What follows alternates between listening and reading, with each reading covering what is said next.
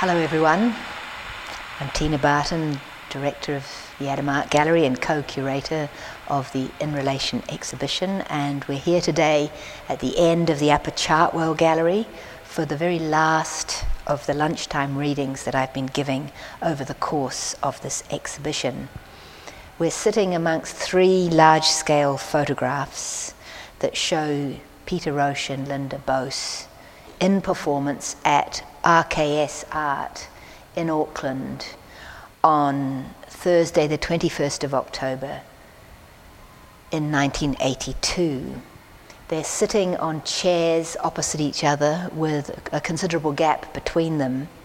And for the course of the performance, they stay motionless except for lifting their arms in a kind of greeting. But they sit there with their eyes shut for over an hour. I'm going to be reading the raw notes made by Wystan Curnow after witnessing this event and his published essay on this particular performance. I've decided to read both because I love the transition from the very raw record to the published account. I think in the first case, his writing down of what happened in his notebook by hand is a way of getting out what he witnessed and saw and how he felt. Whereas the published text, which was published in the New Zealand Listener in 1983, is a much more polished performance. And of course, it rethinks Peter and Linda's work and interprets it as a way of conveying to readers what he understands performance art to be. So bear with me as I start um, off firstly with Wystan's raw notes. I'll only be reading a section of them and then I'll be switching to the published text.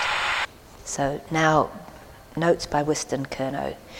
Peter Roche and Linda Buis at RKS, October 21, Thursday, 8 p.m.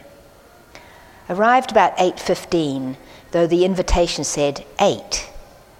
Same clock on the card, but no hands, just the 8 mark ringed. The invitation, I assumed, was not personalized as to arrive time.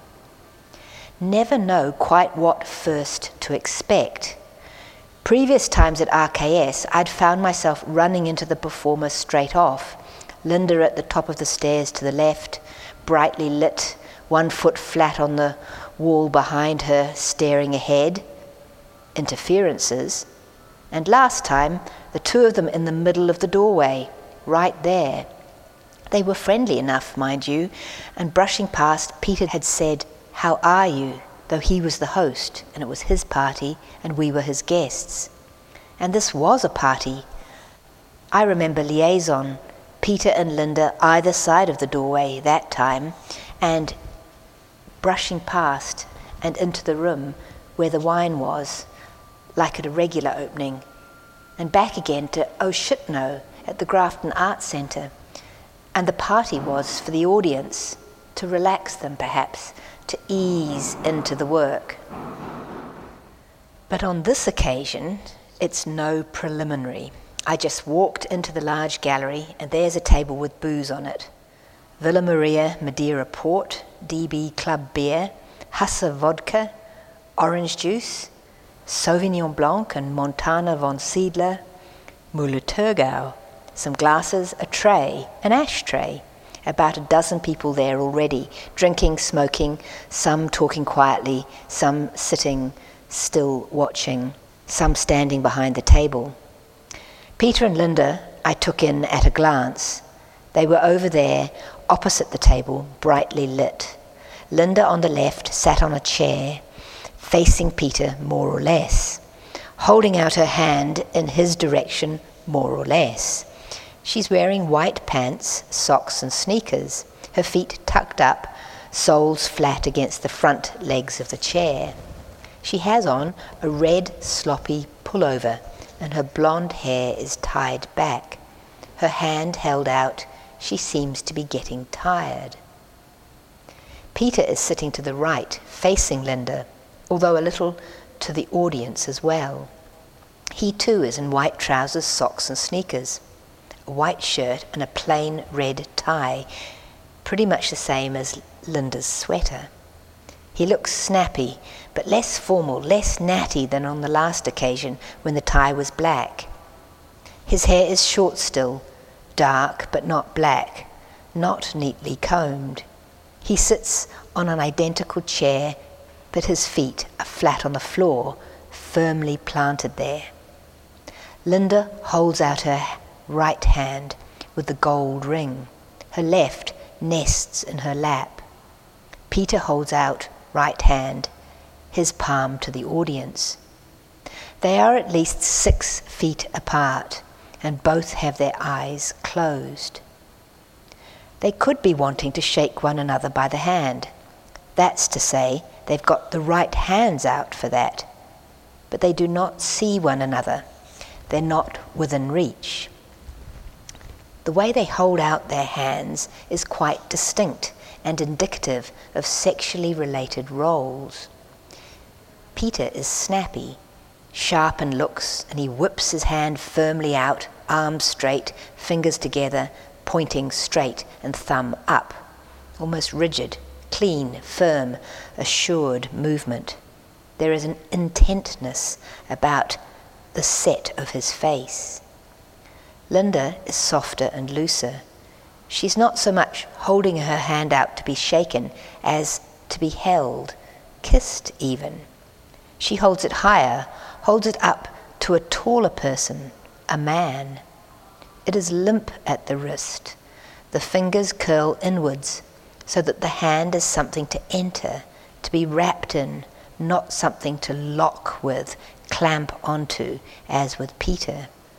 And she keeps holding it out much longer than he does, as if she wants, needs to have her hand taken. Peter, however, will remove his hand after a short while. He's not going to go out of his way.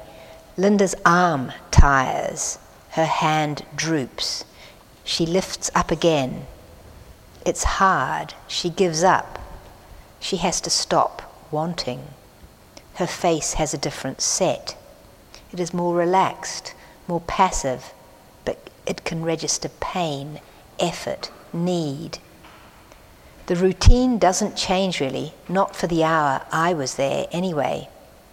And that's about enough time for everything to sink in. I'm going to stop there in terms of the notes that Wystan made and move now to the piece he published in the New Zealand Listener in the arts pages on February 26, 1983. A fine how do you do? Late last year, I got an invitation in the mail for a performance by Peter Roche and Linda Buis at RKS Art. That's a gallery, not a theatre, and this was an art performance, not a theatrical performance. What is an art performance? It's when you're invited as to an opening, and it costs nothing, as exhibitions cost nothing when you get there. Actually, that's not a definition which will stand much scrutiny, even though it does fit all 18 of Roche and Buis's performances. It's a start. I arrive at 8:15, a bit late. Not a problem, I figured, since there's seldom much action as such. What there is is usually repeated many times over. When I entered the gallery space, the performers were seated as you see them in the photographs. I took them in at a glance. Opposite them, in the half light, was the audience, seated on the floor or standing around a table that normally stood in the middle of the room. On it were glasses, ashtrays, and bottles Villa Maria Port, Huzzar Vodka, DB Club, Montana Wohnsiedler, Müller Thurgau, and a carafe of orange juice. Help yourself. So we got a drink, we lit up, we even talked some. Quietly, mind you. It was as if the performers were not demanding, insisting upon our attention, with the result that we gave it the more freely when we did. they seemed to also be hosts, just as the performance seemed also a social occasion. Of course, social occasions can be thought of as real life performances. Witness Peter Roche and Linda Buis caught in what we might call a greeting ritual. You can tell a lot from a person's handshake. Peter Roche looks sharp. I like the way he thrusts out his hand, straight from the shoulder, fingers together, thumb up, forceful, masculine. Notice he doesn't hold it out too long, a take it or leave it attitude. Linda Buis, on the other hand, holds hers out until it drops. Hers is not a hand to clamp onto, lock into, shake.